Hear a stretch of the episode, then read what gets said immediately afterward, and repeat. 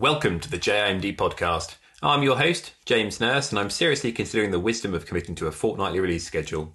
In the last two years, we've talked about everything from the first described inborn errors right through to newly discovered disorders and plenty in between.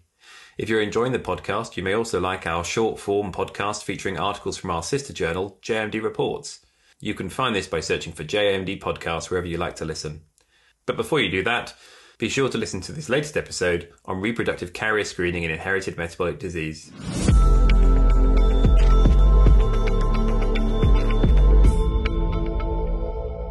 Well, hello there. So, after speaking with a cornucopia of Northern Hemisphere guests, it's always a pleasure to return to a land down under to welcome Dr. Edwin Kirk to the podcast. Dr. Kirk is a clinical geneticist at the Centre for Clinical Genetics in New South Wales and the lead author of the paper Reproductive Genetic Carrier Screening in Inborn Errors of Metabolism. The voice of the inborn errors of metabolism community needs to be heard. Edwin, thank you for joining me. G'day, and uh, my pleasure. Thanks for having me.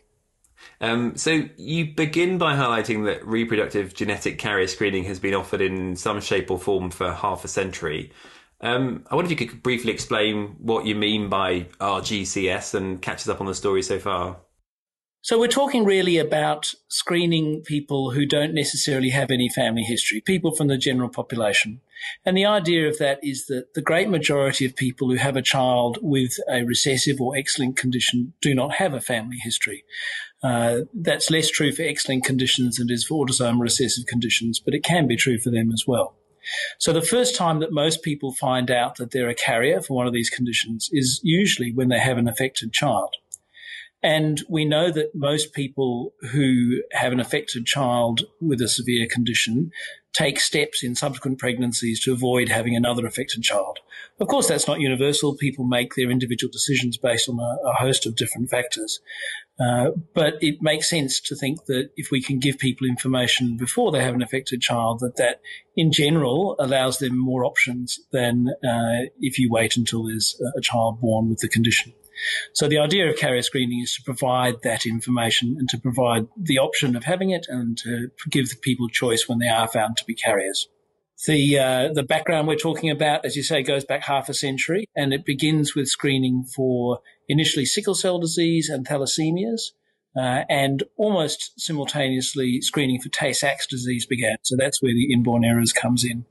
Uh, and what we have now is uh, a raft of different, mostly commercial offerings. There's uh, there are some exceptions, uh, particularly in Israel. There is a government-funded screening program, but generally speaking, you're talking about commercial offerings with panels of typically hundreds of genes these days.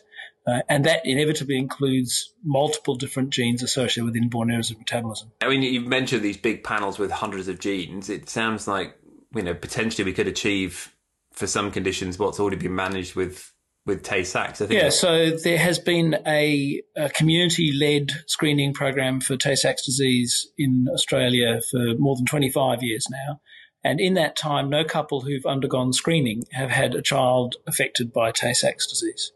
Now, it should be noted that that is in a particular community. So that's in the Ashkenazi Jewish community, where the range of variants associated with Tay Sachs is, is very well understood and where a screen that only covers a small number of variants picks up the great majority of all carriers.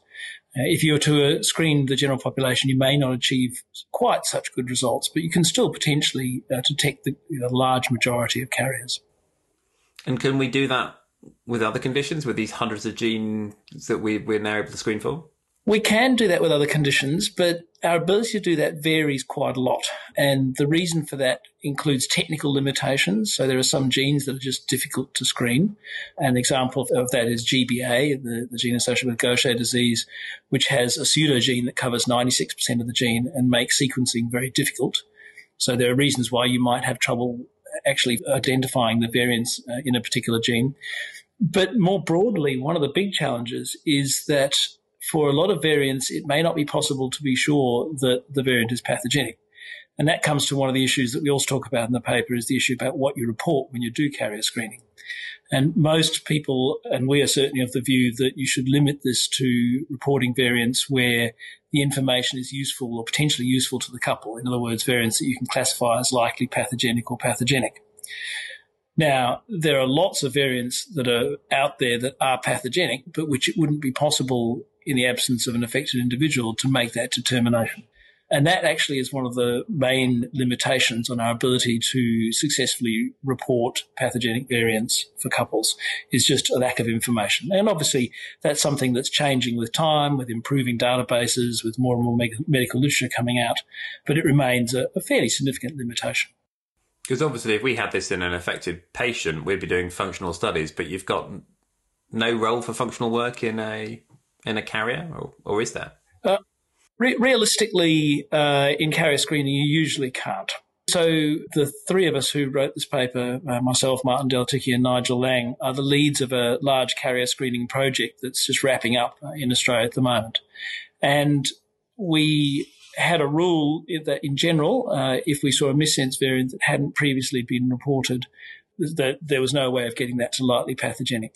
Uh, there was one exception, which was a variant that involved the PMM2 gene, and that's some collaborative work that is in a paper that I think may have just been accepted, but it was a variant that, where the uh, residue, amino acid residue, was at the active site of a variant, and there were a number of other reasons to think that it might be pathogenic. And with some trepidation, we reported it, and subsequent functional studies demonstrated a complete lack of activity with the variant. So but that was something that happened fairly early on when we were looking really hard at a whole lot of things. And it's not something you can do in any kind of scalable way. And it's not realistic to think that that's something, an approach that would be reasonable when you've got large numbers of samples coming through.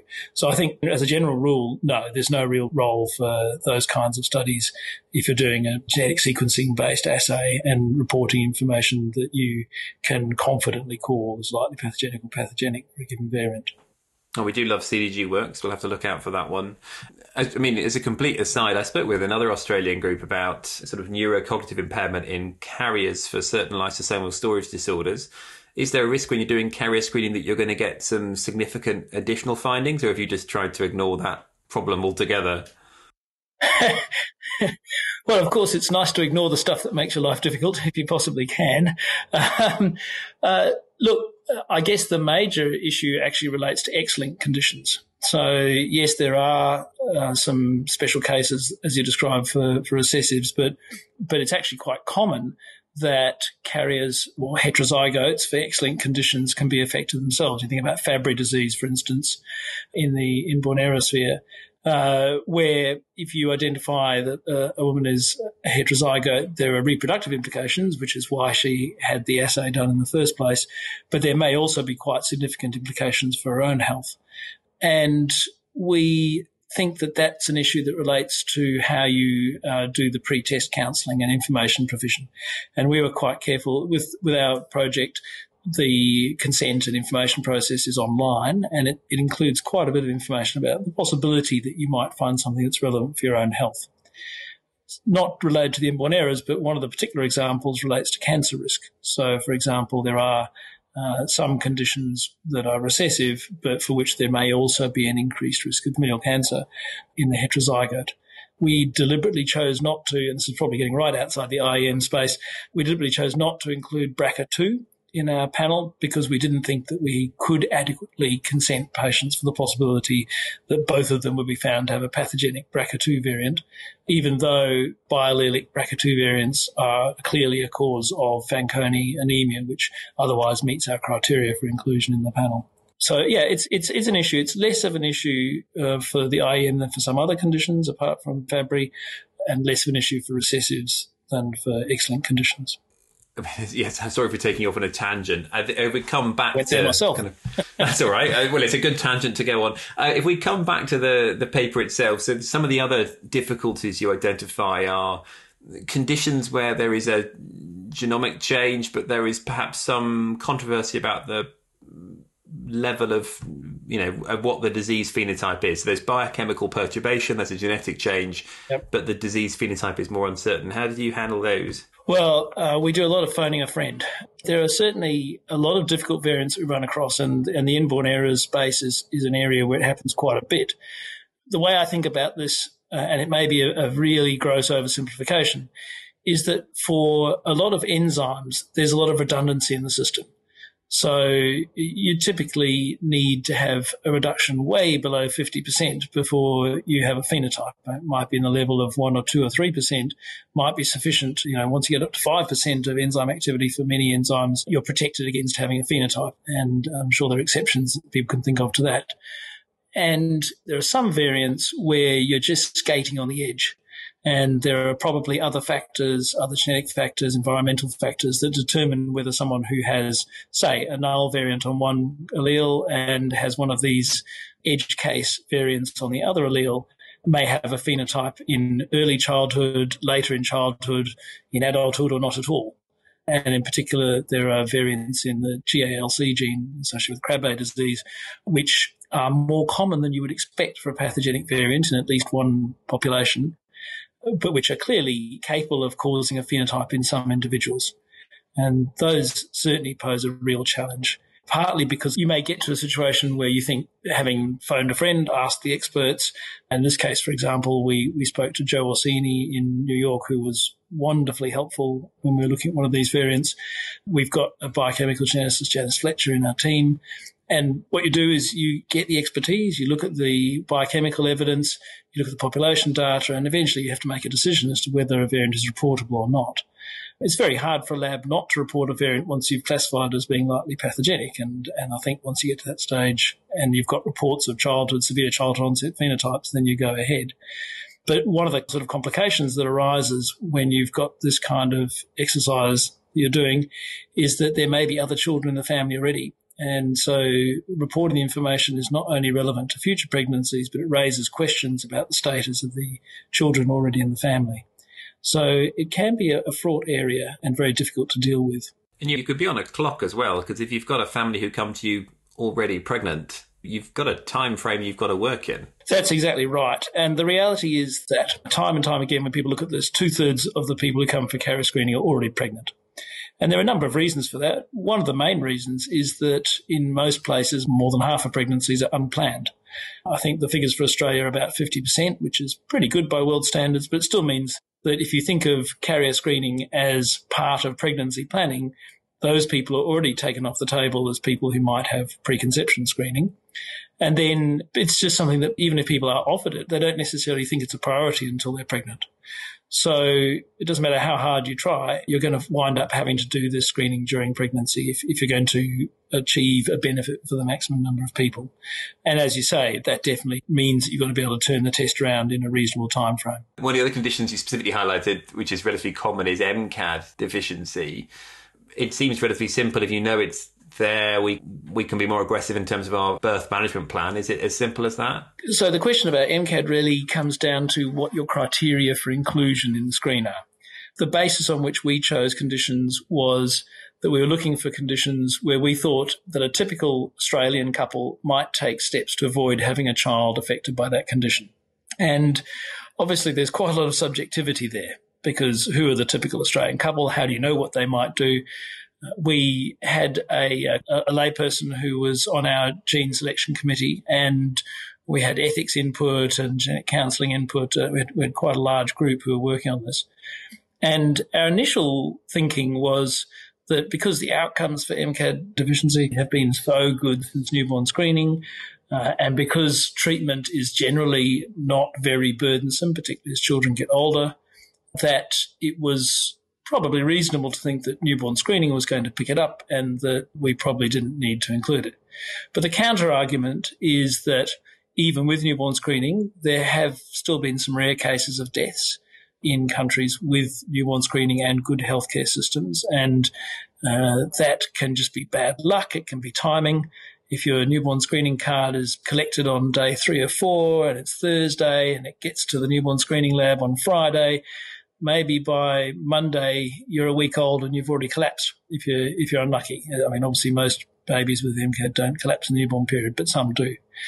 So that was one counter argument. Another that was put to us was that uh, some of our colleagues had families who had accessed PGT in subsequent pregnancies, and there was a view that perhaps others might as well. So uh, when we put the list together for Mackenzie's Mission, we initially didn't have the ACAD-M gene on, and uh, we added it later. So I guess from our point of view, it was an edge case.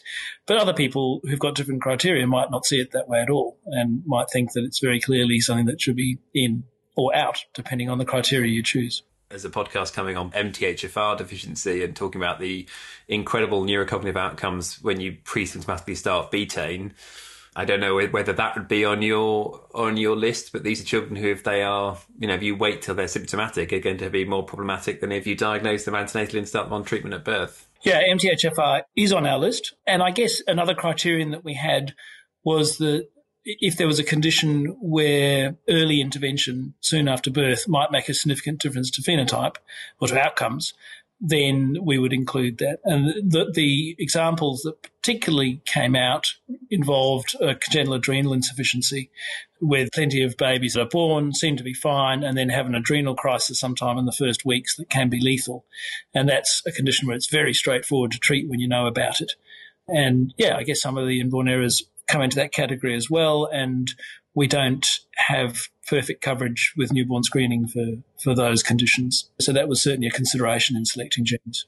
I suppose the other question is what we do with this knowledge. You talked about families wanting to know about continuing the pregnancy, but if you do pre-implantation diagnosis, that's IVF cycles, which are costly, emotionally, physically taxing.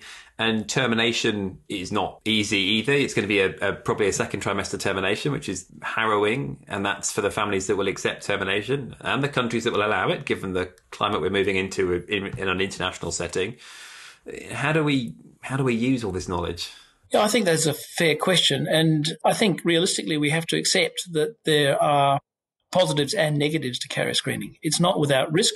Um, there's a risk of false positives and false negatives, partly because of the difficulties of variant classification that we've already discussed. And one consideration is that if you take a couple who are both carriers for a recessive condition, even if they're very straightforward, very severe condition, and they have two children, it's actually more likely than not that uh, they won't have an affected child. But we don't know which ones they are, of course. Uh, so there's a, kind of a, a, built-in possibility that you might do some people some harm by medicalizing their experience. And we, we think that the potential benefits outweigh that potential harm. But that's a judgment. And I think one of the things about this is that as with a lot of screening assays, and I think certainly, for example, for non-invasive prenatal screening for Down syndrome and so on, there's a danger of routinization and people uh, being handed a form and uh, and said, "Oh, you need to have this test. Uh, to check if your baby's going to be healthy," and without the adequate counselling and information provision.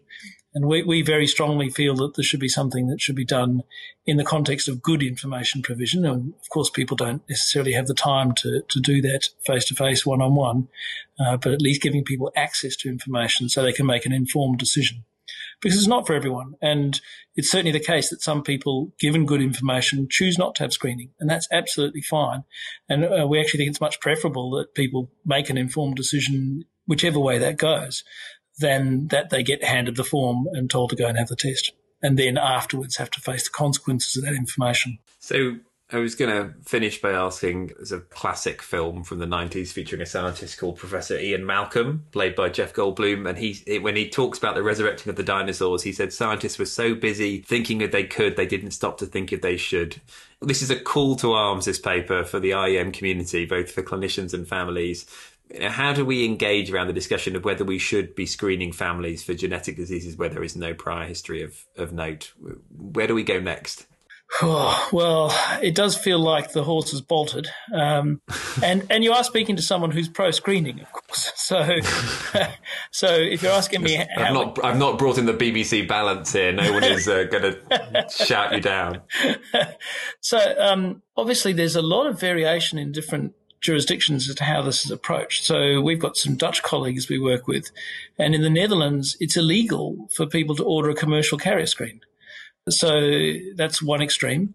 And on the other extreme, you have what's effectively a Wild West situation in a lot of the world where you can order a screen without any kind of prior counselling and without any guarantee of uh, skilled return of results and information provision. So, as you say, a call to arms, I, I would like us to do better. And the us, I think, is the screening community. I think the inborn errors community are a resource that those of us who are involved in screening should draw on and that should be at all stages. It should be at the stage of choosing what to screen. It should be at the variant interpretation, and then it should be at the return of results. And that's particularly true because the meaning of many of these results is changing. We've got a whole host of different treatments coming through, many of which might look to someone who's not familiar with the field like a cure, but many of which unfortunately are not, that have real complexities to the outcomes that are associated with treatment. And you really need to tap the expertise that's out there, and there's enormous expertise out there to deliver the best results for patients. So that's what I would like to see happening, that, that this really important area of medicine is properly considered when people are designing and running screening programs and that they should be designed and run, that it shouldn't just be you set a shingle, offer a test and away you go. Uh, we'd like to see a deliberate approach to this. Okay. So Pandora's box is officially open. We've just open got to, for business, definitely. got to manage it rather than rather than fight it. Yes. I mean, that's brilliant. Thank you so much um, for that. If you'd like to read Edwin's paper, please click the link in the podcast description or go to the journal website and search for reproductive genetic carrier screening. And if you'd like to hear more from us, just search for JIMD podcast wherever you like to listen. Edwin, thank you so much for your time this evening. It's been my pleasure. And thank you for listening. Until next time, goodbye.